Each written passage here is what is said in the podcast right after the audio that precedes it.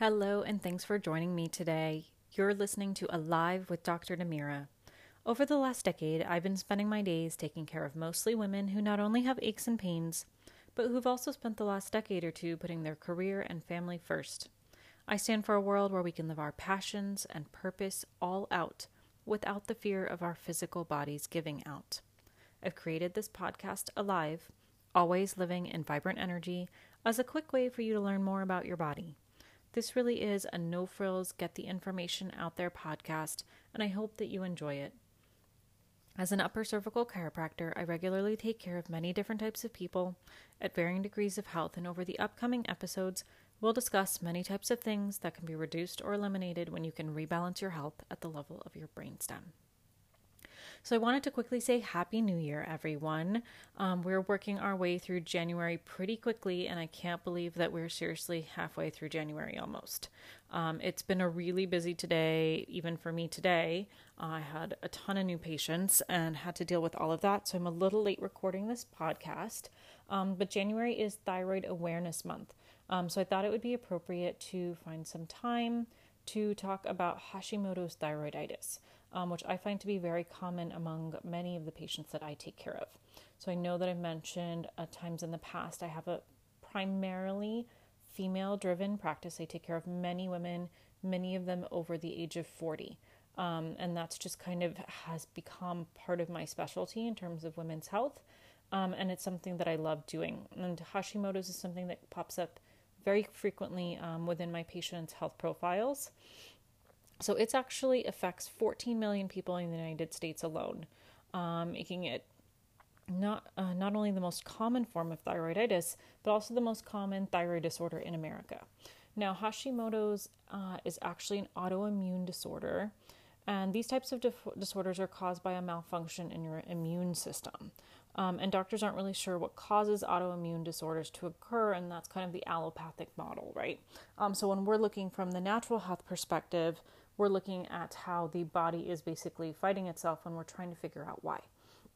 Um, and when we look at it from a chiropractic perspective, we're really looking at the wiring and the messaging that's being sent from the brain to the body and trying to figure out how we can get that back on track.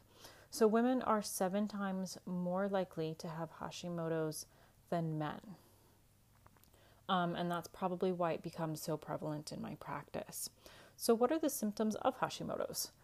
Um, when it comes to the skin, many patients have extreme dryness or roughness of the skin. Um, it can be very itchy. Um, when it comes to your hair, uh, there are many people who have extreme hair loss or dryness. Those are some big things that we notice as we're getting older, and so it's something that may not be um, as obvious. Um, also, other common symptoms are constipation, depression, um, enlarged thyroid. Then you have the stuff that's really not as obvious when it comes to um, that. It would be things like fatigue, joint stiffness, muscle weakness. Those are all sometimes things that you just think of as getting older. Um, you also have puffy eyes, sensitivity to cold. Uh, many times, heart rate is slowed down, and many people can have extremity swelling or weight gain.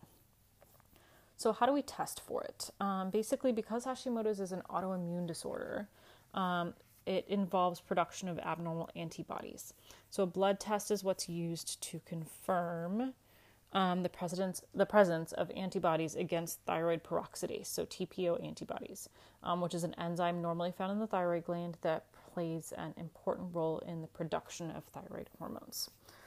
So, why do I end up seeing these patients? A lot of times, these patients are coming in because of that joint stiffness or muscle weakness um, or trouble sleeping or exhaustion or fatigue because those are things that they kind of see happening anyway um, and they just want to feel better, right?